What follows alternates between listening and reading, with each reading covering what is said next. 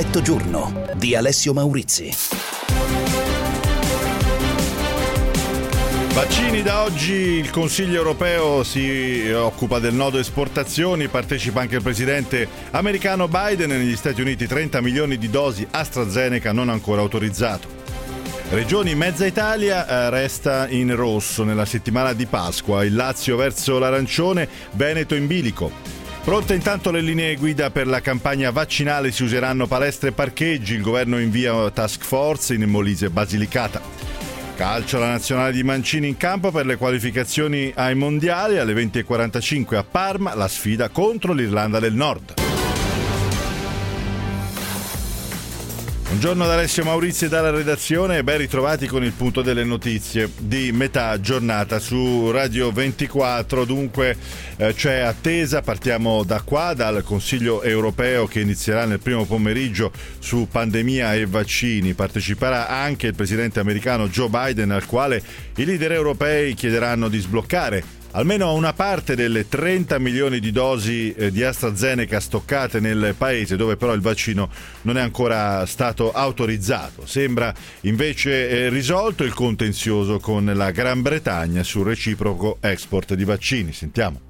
Al via il Consiglio europeo a cui partecipa anche il Premier Mario Draghi. Oggi i lavori sono concentrati sulla risposta UE al Covid e sull'export dei vaccini, in particolare verso il Regno Unito, dopo la pace di ieri tra Bruxelles e Londra in seguito al caso AstraZeneca. Raggiunto infatti un accordo sull'impegno a creare le condizioni di una soluzione vantaggiosa per tutti riguardo alle forniture. L'obiettivo è di espanderne la distribuzione a tutti i cittadini, come si legge in un comunicato congiunto della Commissione UE e del governo di Boris Johnson. Intanto la stessa Commissione UE si dice pronta ad azioni legali nei confronti di AstraZeneca se non otterrà risultati soddisfacenti nel rispetto del contratto per la consegna delle dosi di vaccino anti-Covid. In serata al Consiglio europeo è prevista invece una sessione speciale sulla cooperazione con gli Stati Uniti che vede la partecipazione di Joe Biden collegato in videoconferenza dopo i quattro anni di gelo transatlantico della presidenza Trump. Tra le ipotesi anche quella di un trasferimento all'UE del surplus dei vaccini americani. AstraZeneca ha intanto consegnato agli USA i dati aggiornati sul suo vaccino anti-Covid dopo le polemiche degli ultimi giorni. Adriana Fracchia, Radio 24, il sole 24 ore.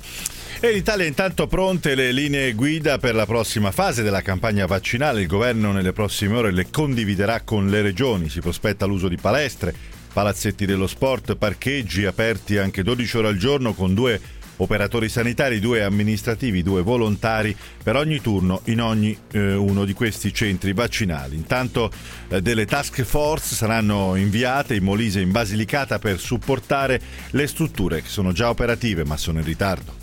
Come chiesto dal presidente della Lombardia Fontana, sono arrivate oggi le dimissioni di tutti i membri del consiglio d'amministrazione di Aria, la società regionale responsabile del caos vaccinazioni. Le prenotazioni in Lombardia passeranno a poste italiane da inizio aprile. Per ora gli anziani vengono convocati via telefono.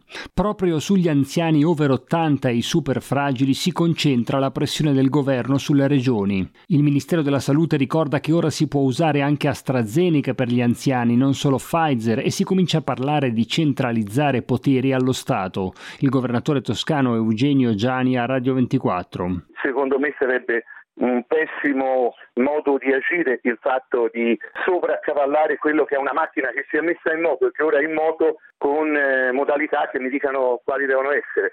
Il commissario Figliuolo sta organizzando unità mobili con due infermieri e un medico per vaccinare nei piccoli centri e gli anziani a domicilio. Già operative in Calabria entreranno in funzione in Basilicata, Molise, Sicilia e lo stesso Gianni annuncia che saranno attivate anche in Toscana. Alessandro Arona, Radio 24 sulle 24 ore, Roma.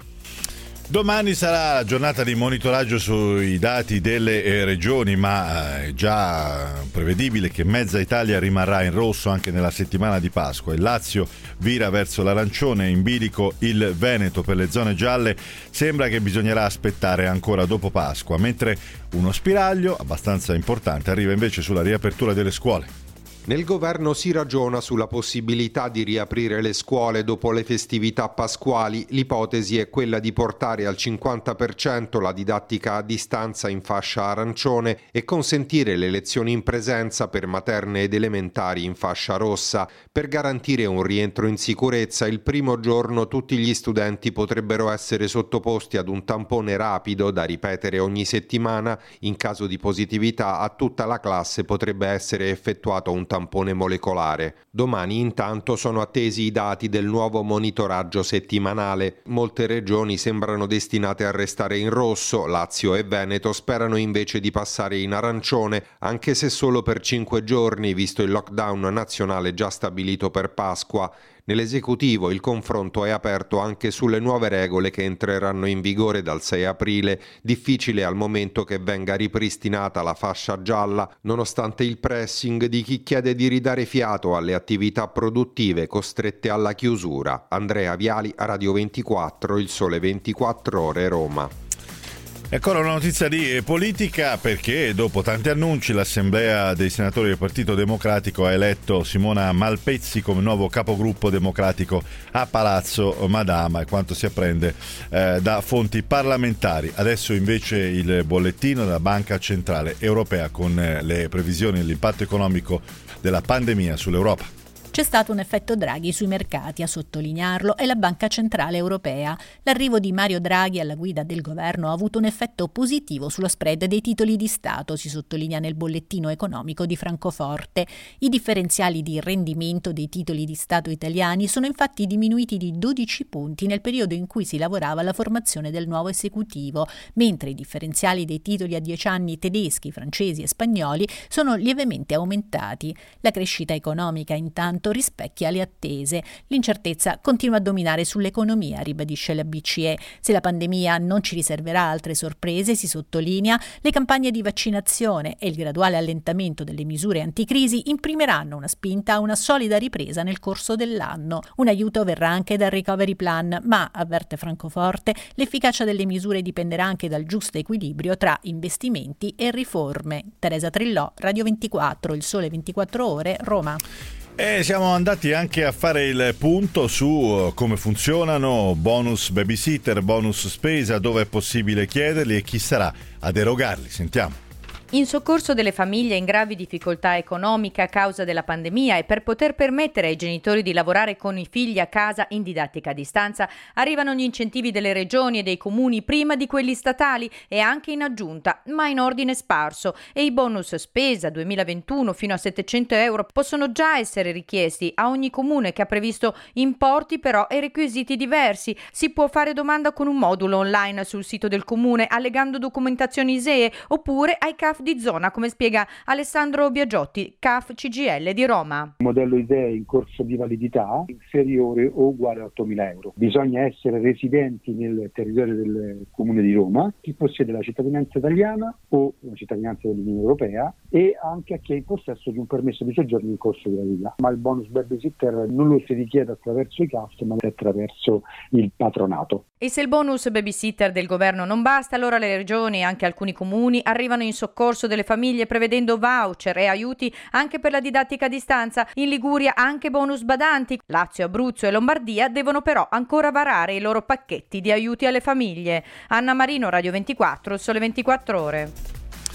Il ministro degli esteri Luigi Di Maio torna oggi in Libia insieme ai colleghi tedesco e francese Mas e Le Drian nell'ambito di una missione europea in cui l'Italia punta a presentarsi come interlocutore prioritario del nuovo governo De Billier.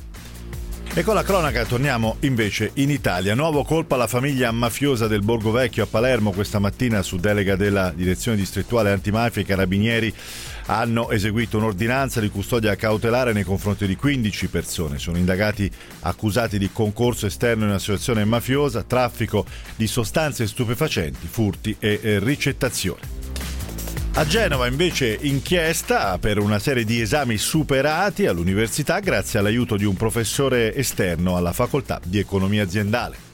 Operazione 110 e frode, così l'ha battezzata la Guardia di Finanza di Genova che da tempo indagava sull'attività del docente di una scuola secondaria superiore, docente che a suo modo aveva maturato una specializzazione del tutto particolare, cioè aiutava in maniera appunto fraudolenta gli studenti universitari che si rivolgevano a lui per ripetizioni necessarie ad approfondire le conoscenze in vista dell'esame di ragioneria generale. In realtà l'aiuto principale arrivava il giorno della prova, via WhatsApp gli studenti gli inviavano subito la foto del compito, il docente lo svolgeva in diretta e in tempo lo inviava ai suoi ragazzi che così rimediavano un bel voto. Dopo la denuncia partita dalla stessa università, innescata da una strana compravendita di testi per la prova scritta di ragioneria generale, i finanzieri hanno approfondito gli accertamenti e l'altra mattina, in occasione di una nuova sessione d'esame, si sono presentati a casa del professore. Dallo smartphone sequestrato la conferma che stava chattando con gli studenti impegnati nella prova prova. Dalle indagini è risultato poi che il docente redigeva anche tesi di laurea, chiaramente a pagamento. È stato denunciato e con lui 21 studenti. Andrea Ferro, Radio 24, il sole 24 ore.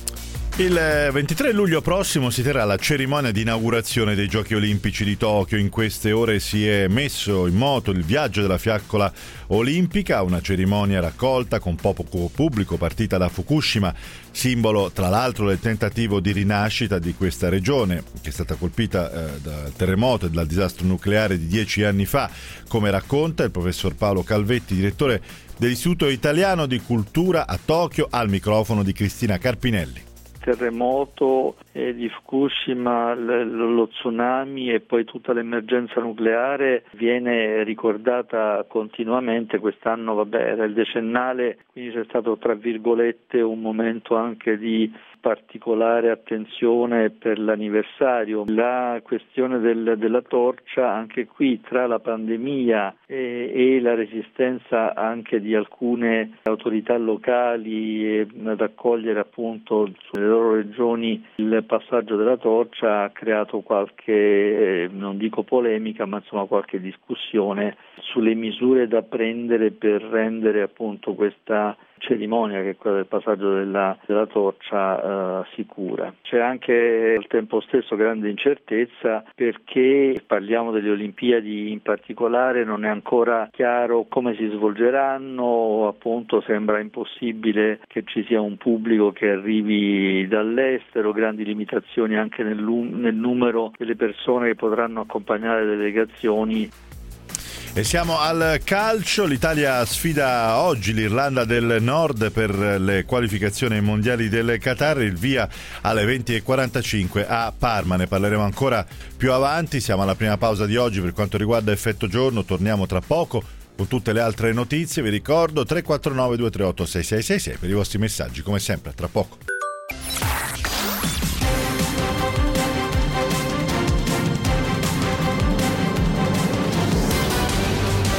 Effetto giorno.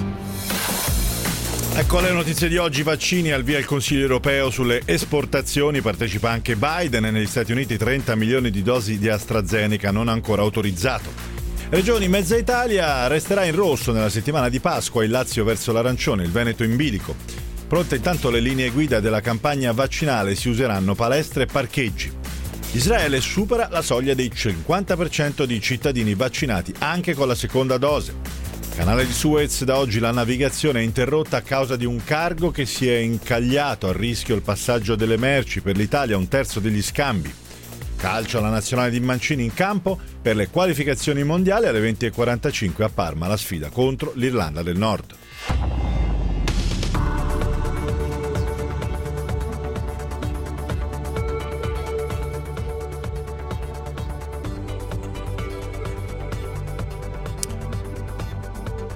E allora, alle 13.15 minuti eccoci di nuovo in diretta, cari ascoltatori, con effetto giorno. Oggi il racconto della giornata lo cominciamo da un luogo lontano, ma non troppo. Parlo del canale di Suez, dove eh, la navigazione eh, commerciale è eh, sospesa temporaneamente eh, da qualche ora. L'annuncio è di questa mattina da parte dell'autorità del canale. la sospensione è dovuta al fatto che c'è un cargo che si è incagliato all'interno proprio del canale. Ne parliamo con Fabiana Magri, corrispondente da Tel Aviv. Buongiorno Fabiana, ben ritrovata. Sì, ciao, buongiorno, buongiorno. Allora, eh, insomma, basta anche andare a guardare qualche foto, qualche immagine in rete per capire davvero eh, la situazione che se non fosse diciamo abbastanza seria, anche perché comunque di lì passa mh, tantissimi scambi commerciali molto molto importanti, una situazione quasi grottesca perché c'è eh, un cargo che si è messo di traverso. Che cosa è successo? Raccontaci Letteralmente direi. Sì, eh, praticamente eh, ha causato così facendo il più grande eh, tappo di, di traffico nel, sul canale di Suez da, da tempo immemorabile. Ehm, vuoi, l'autorità eh, del canale egiziana mh, dà la responsabilità anche a un mix di fattori meteo ehm, avversi, ci sono state tempeste di sabbia, forte vento, eh, questo avrebbe impedito alla nave di fare manovre tali da evitare di mettersi appunto come dicevi tu in diagonale di traverso, siamo nel tratto meridionale del canale a circa 6 km dalla città di Suez. Sì. Cioè di fatto la nave ha subito le pressioni del, del vento delle, di, di, questo? Al momento le, sì, la, la, responsabilità è attribuita a questo. Tanto che, sì, tanto che mh, negli stessi giorni eh, sono stati chiusi alcuni porti egiziani, sì. anche Alessandria sul Mediterraneo, che sono stati riaperti poco fa, questa mattina, mm. ora che il tempo insomma, è tornato un po' alla normalità. E... E quindi c'è una coda diciamo, sì. di navi, circa Quanto 150. lunga? 150 navi che stanno aspettando. Sì, in un verso e nell'altro. Eh, che, che, infatti la, le perdite economiche non sono dovute soltanto al, al, blocco del traffico commerciale di queste ore, ma anche preoccupano l'autorità i danni che queste navi chiederanno in cambio per... Eh, al per canale, al, sì, dal punto di vista proprio delle, autorità del canale, certo, perché per sì. esempio non so quanti sanno che eh, ci siamo informati, ci siamo documentati per l'Italia, per esempio un terzo circa di tutte le merci trasportate da e verso il nostro paese, 30 milioni di tonnellate su 93 trasportate via mare, passa proprio dal, dal, canale di Suez. Mm, si sa qualcosa livello, su cosa mm, potrà succedere? A livello mondiale è il 10-12% ah, del commercio insomma. che passa per queste vie, sì. Una, una fetta grossa. Ah. Sì, per adesso l'armatore, eh, che è giapponese, eh, ammette insomma, eh, che sono in grandi difficoltà e che non, nel disincagliare la nave non hanno idea di quanto tempo ci potrà volere. Un esperto di diritto marittimo internazionale sentito da Al Jazeera raccomanda che eh, si faccia di tutto per evitare danni alla nave perché questo potrebbe aggravare la situazione. Esatto. E, eh, però appunto sui tempi eh, resta ancora un grande punto interrogativo. Allora Fabiana, visto che abbiamo la possibilità di parlare con te, eh, corrispondente da Tel Aviv, vogliamo fare un punto anche su come sta andando la vaccinazione in Israele, anche perché questa mattina è arrivata la notizia una notizia diciamo di carattere simbolico, è stato superato il 50% di vaccinati anche con la seconda dose. Ci racconti com- come sta andando? Sì, beh, eh, appunto i numeri eh, è rallentato un po' perché ormai tutti quelli che volevano vaccinarsi sicuramente hanno avuto l'occasione e la possibilità di farlo.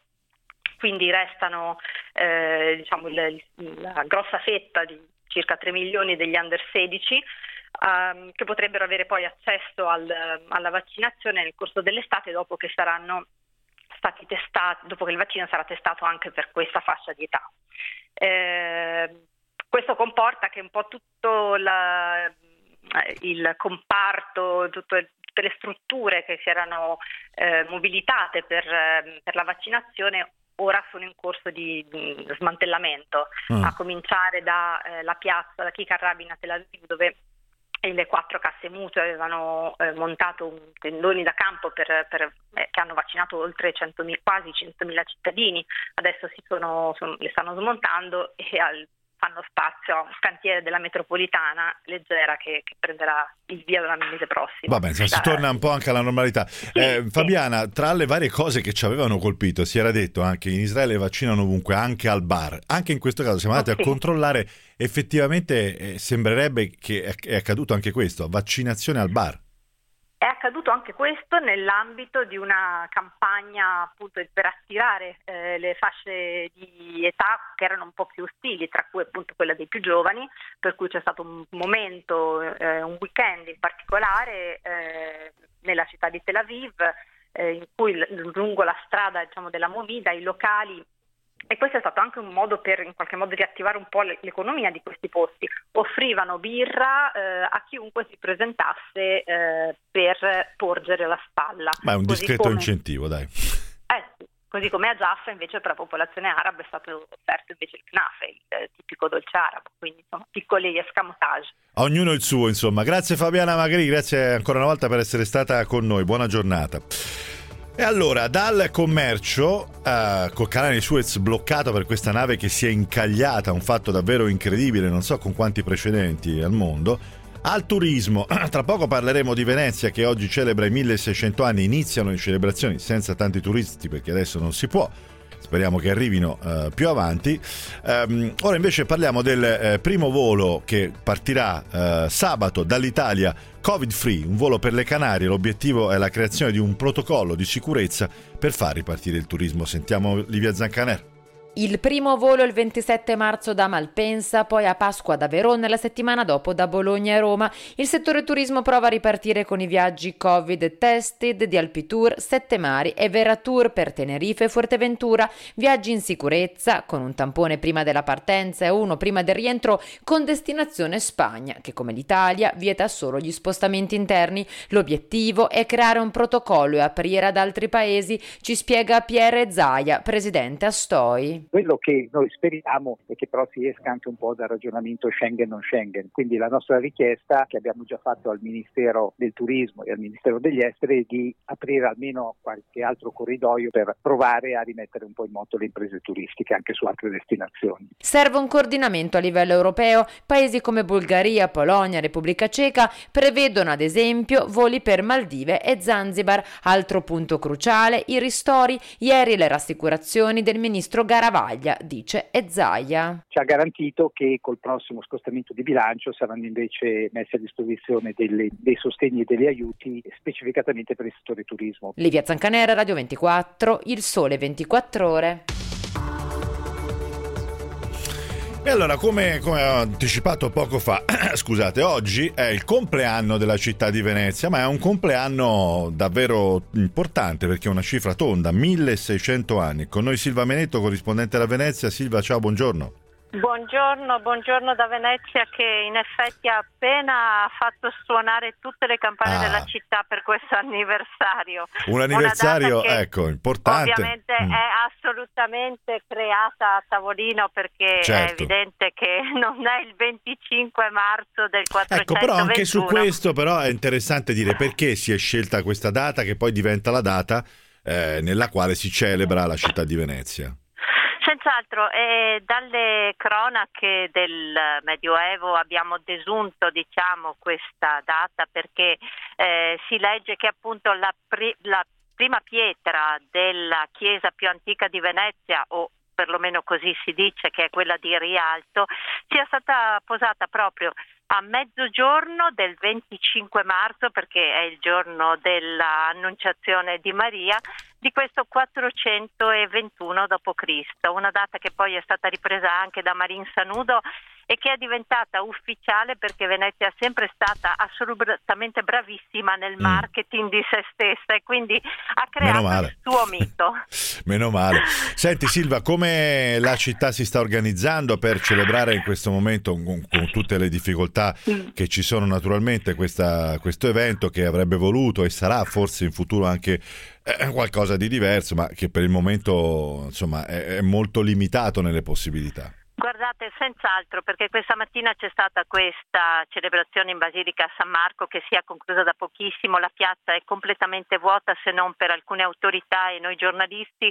E in zona rossa questo significa ancora molto, è un anniversario che andava eh, celebrato in tutt'altra maniera chiaramente e che invece si protrarrà anche per il 2022 perché il sindaco lo ha ribadito anche quest'estate eh, sarà l'inizio di, de, delle celebrazioni, quando finalmente potremo ehm, riavere un po' di pubblico anche alle manifestazioni, alle mostre, alla Biennale che è stata confermata, al Salone Nautico, al G20 che a quanto pare si farà in luglio all'Arsenale.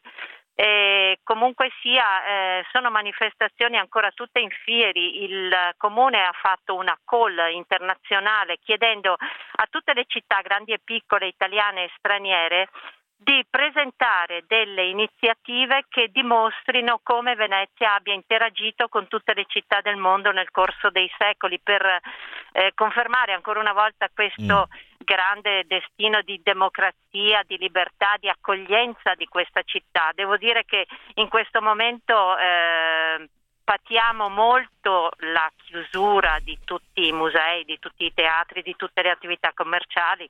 Ecco, ti vorrei, ecco, ti vorrei chiedere proprio questo, Silva, cioè se insomma, avendo questo anno alle spalle no, per una città turistica come Venezia particolarmente pesante, come ricordavi anche tu, se adesso come dire, la, come dire, la riapertura viene vista abbastanza da vicino o uh, la stanchezza e la rassegnazione è tale per cui insomma ancora non ci si crede? Guarda Alessio, ti dico solo una cosa, di fronte a me in questo momento vedo il caffè Florian, che è il caffè sì. Più antico del mondo, chiuso. In piazza tutti i caffè sono ancora chiusi. Noi eh, ci auguriamo assolutamente che riprenda al più presto qualsiasi tipo di attività, non solo le attività commerciali chiaramente. Eh, quello che ci auguriamo è che eh, ci sia proprio una voglia di ricominciare partendo però non da quello che era la leva principale della nostra economia, cioè quel turismo di massa di cui si era parlato infinitamente negli ultimi periodi. Eh, questa mattina eh, nel discorso il sindaco Brugnaro ha appunto detto che si tenterà anche di ripartire proprio dall'innovazione, dal fatto che il Mose ha dimostrato di funzionare e che quindi anche le, alte, le acque alte dovrebbero cessare di essere un problema così eh, distruttivo per la città. Eh, ha parlato delle bonifiche di Porto Marghera, quindi ci sono tanti progetti sul tavolo che dovrebbero aiutarci a ripartire in una maniera speriamo un po' diversa da quello speriamo. che era la Venezia del pre-Covid. Speriamo in una ripartenza, speriamo anche migliore. Grazie Silva Menetto per essere stata con noi da Venezia, buona giornata. Noi alle 13.28 siamo alla seconda pausa eh, di oggi. Vi anticipo che a rientro 349 238 6666 come sempre per commentare i fatti di eh, giornata eh, sarà con noi il sottosegretario all'istruzione Rossano Sasso e parleremo di questi spiragli che si sono aperti concretamente per la riapertura delle scuole, almeno le primarie, un ritorno in presenza già dopo Pasqua. Non sappiamo ancora se esattamente nella settimana dopo Pasqua o se diciamo di lì in avanti si comincerà a pianificare un eh, rientro tra poco con il sottosegretario Sasso.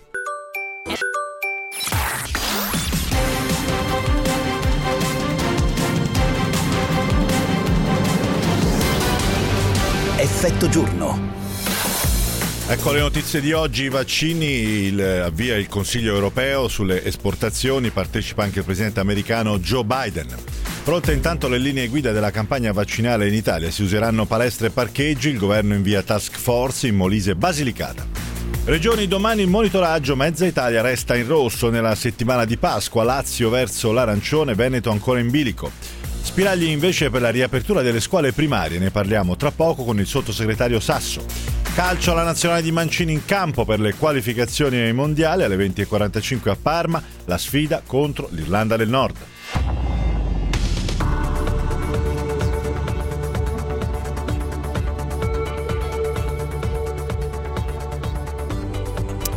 «13.34 minuti, eccoci qua, eccoci qua con effetto giorno, cari ascoltatori, e allora velocemente con i vostri messaggi al 349 238 6666 leggo quello di Marco che dice Uh, per me occorre aprire almeno le elementari e la prima media subito e progressivamente tutte le altre scuole, altrimenti neanche si capisce il motivo della vaccinazione dei prof. Un'argomentazione eh, ragionevole che apre al prossimo argomento tra poco. Prima però sentiamo il momento dell'editoriale del vice direttore del Sole 24 Ore, Alberto Orioli.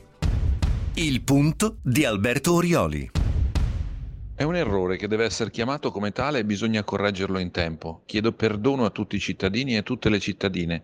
L'errore è mio e soltanto mio. Angela Merkel non ha avuto paura ad ammettere di aver sbagliato sul super lockdown di Pasqua in Germania e lo ha fatto con queste parole. Certo, è a fine mandato, non rischia quasi più nulla perché non ha intenzione di continuare l'attività politica. È nella classica condizione di anatra zoppa, quando il tuo ruolo politico perde peso e con esso la capacità di incidere realmente nei processi decisionali. A questo però va aggiunto il fatto che il suo partito, la CDU, è in caduta libera e dunque passi falsi della cancelliera potrebbero danneggiarlo ulteriormente. Ciò che conta, tuttavia, è che il saper ammettere gli errori resta il più alto e difficile esercizio di leadership e dalla Merkel arriva una lezione evidente ai troppi colleghi maschi che, invece di tornare indietro, perseverano negli errori o finiscono per ingigantirli, per narcisismo magari o per tracotanza. Chiedere perdono è in genere un atto verso chi si ama ed è bello pensare che anche la Merkel, con l'ammissione dell'errore, voglia confermare l'atto d'amore verso il suo popolo, quel popolo tedesco che così a lungo le ha corrisposto.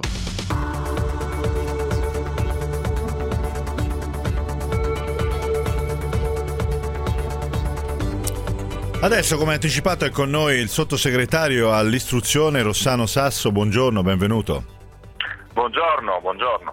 Allora, eh, cerchiamo di, così, di, mm, guardare un po' in avanti, no? in prospettiva, perché eh, allora, i giornali di oggi eh, sono ricchi di anticipazioni su quello che eh, il governo, voi state diciamo, elaborando per il nuovo DPCM, insomma il nuovo decreto eh, dopo il 6 aprile, dopo Pasqua, lo ha detto del resto lo stesso Presidente del Consiglio Mario Draghi parlando in Senato che eh, la prima cosa che si tenterà di fare, che si tenta di fare è riaprire le scuole, partendo dalle scuole, dalle scuole primarie. Um, questo naturalmente Sassola immagina ha aperto tutta una, mm, come dire, speranze da parte delle famiglie che non sono, lo ricordo ancora una volta, desiderose di scaricare i figli a scuola. Non è questo il punto, oltre ad essere anche un impegno naturalmente per chi lavora, ma c'è proprio il tema che abbiamo detto tante volte, insomma, della, della socialità e dell'istruzione in presenza che è molto importante. Quanto c'è, Sasso, di concreto in questo annuncio e quanto ancora invece è un auspicio tutto da verificare? Allora, c'è molto di concreto. Eh, l'auspicio resta, eh, glielo dico, lo condivido prima ancora che come politico, come insegnante, eh, come papà di due bambine in età scolare, perché Purtroppo la deprivazione culturale che queste generazioni di studenti sta subendo è, è notevole e, e, al di là della, del profilo pedagogico è, è, sotto gli occhi di tutti.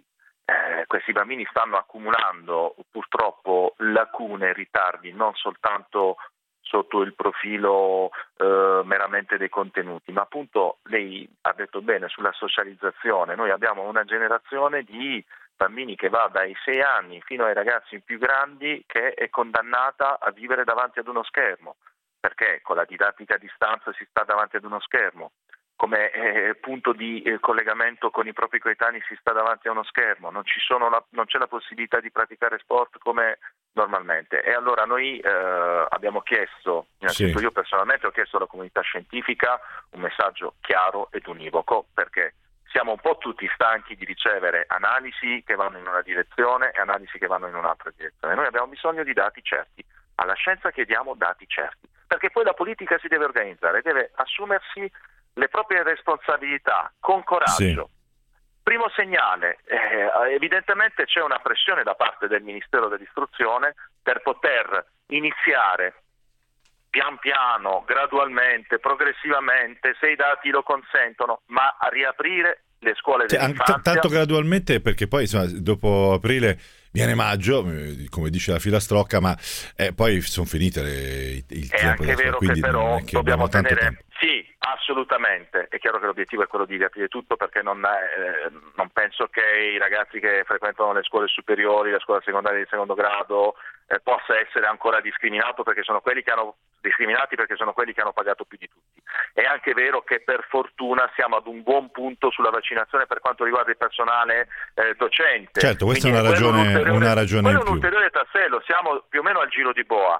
A questo, a questo, perché io mi rendo conto che l'argomento sia divisivo, perché c'è una buona metà che vuole poter tornare a scuola eh, e quindi noi stiamo facendo tutto quello che possiamo a livello sia di interventi eh, perché ad esempio nel decreto sostegno 150 milioni di euro vanno proprio nella direzione di eh, fondi, di soldi, di liquidità che subito le scuole possono utilizzare per fare qualcosa in più rispetto a quello che è stato fatto negli ultimi 12 mesi. Parlo di sedute innovative e quant'altro, stiamo inserendo impianti di areazione, depuratori d'aria, tutti i mezzi che la scienza ci sta mettendo a disposizione che è stata già sperimentata, ad esempio come nel sì. caso di una scuola a Euganeo, dove con impianti di ventilazione meccanica il mm. dirigente però, scolastico sì. Mi dica una cosa Sasso però, cioè nel prossimo decreto lei immagina che ci possano essere già delle date, delle cose oppure bisognerà aspettare un decreto ponte? Adesso andiamo avanti così e poi vediamo. Allora per capire... la, la, la, volontà del Ministero dell'Istruzione è, non a caso abbiamo avuto un'interlocuzione anche con il generale Figliolo è quello, e le spiego poi il perché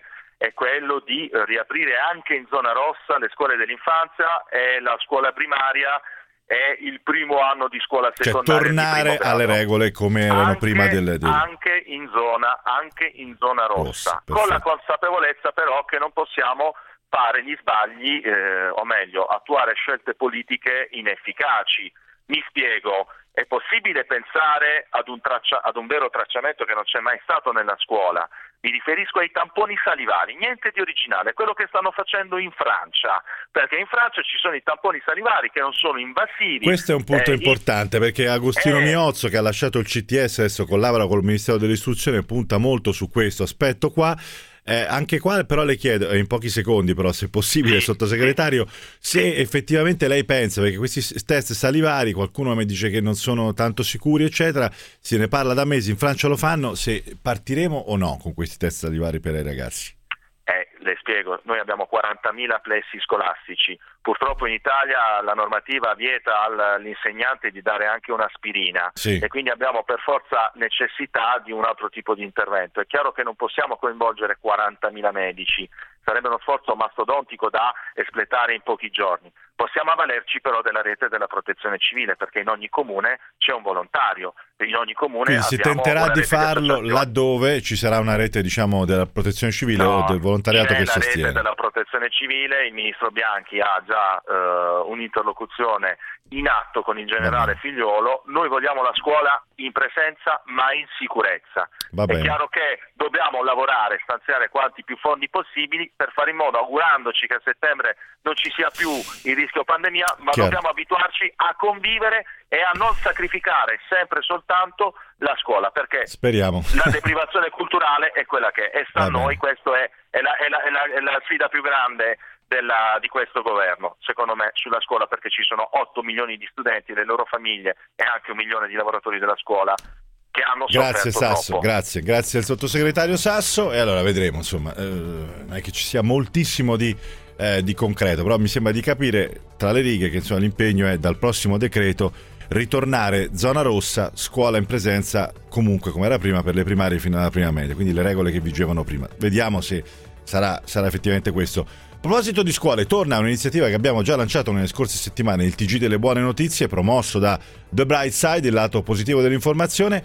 Siamo al quarto anno, parliamo sempre di scuola, studenti. Questa volta a partecipare alla eh, buona notizia della settimana sono i ragazzi della De Toni dell'Istituto Comprensivo Sturla di Genova.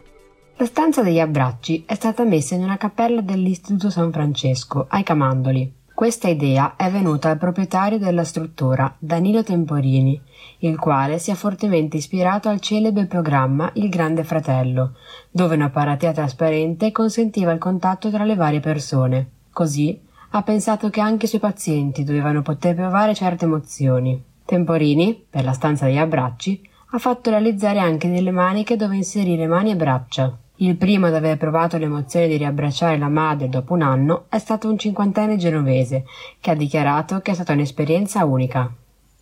Gli abbracci avvengono con la presenza di due psicologhe che preparano pazienti e parenti a un'emozione incredibile.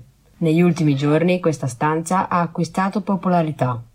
Finalmente un abbraccio in mezzo alla pandemia. E va bene, va bene, va bene. Adesso calcio, stata torna nazionale di eh, Mancini, ma la vera notizia è un'altra. Carlo Genta. Carlo, ciao. Come ti senti?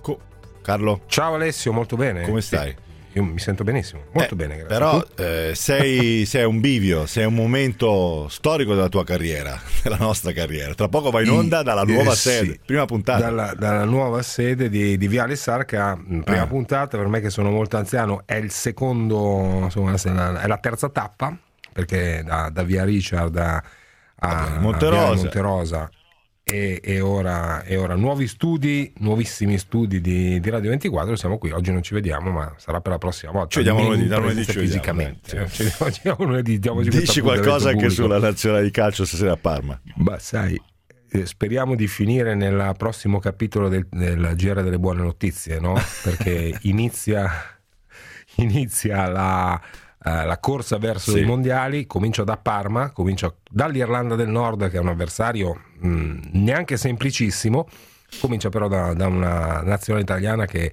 ha dato prova di trasmettere grande fiducia. no? Oggi guida Locatelli al centro del, del centrocampo perché Giorginio è in- indisponibile. Novità quindi. Immobile. Sì, no- novità e grande gioventù, 23 anni Locatelli, mh, altri molto giovani, Barella, Verratti, insomma è una nazionale comunque verde, molto fresca, guidata al centro di difesa da Bonucci e Chiellini che non sono, non sono verdissimi ma comunque sono sempre Molto totalmente forti. affidabili. Immobile al compito del- di cercare il gol insieme a Insigne, unico dubbio Berardi o Chiesa, lo scopriremo nelle prossime ore. Tardini 20 e 45. Grazie Carlo, grazie in bocca al lupo anche per la prima diretta dalla nuova sede per quanto riguarda tutti i convocati. Effetto giorno sarà in diretta dal lunedì prossimo, eh, tanto per dare un'informazione di servizio. Tra poco è con noi Giulia Crivelli, Effetto Mondo.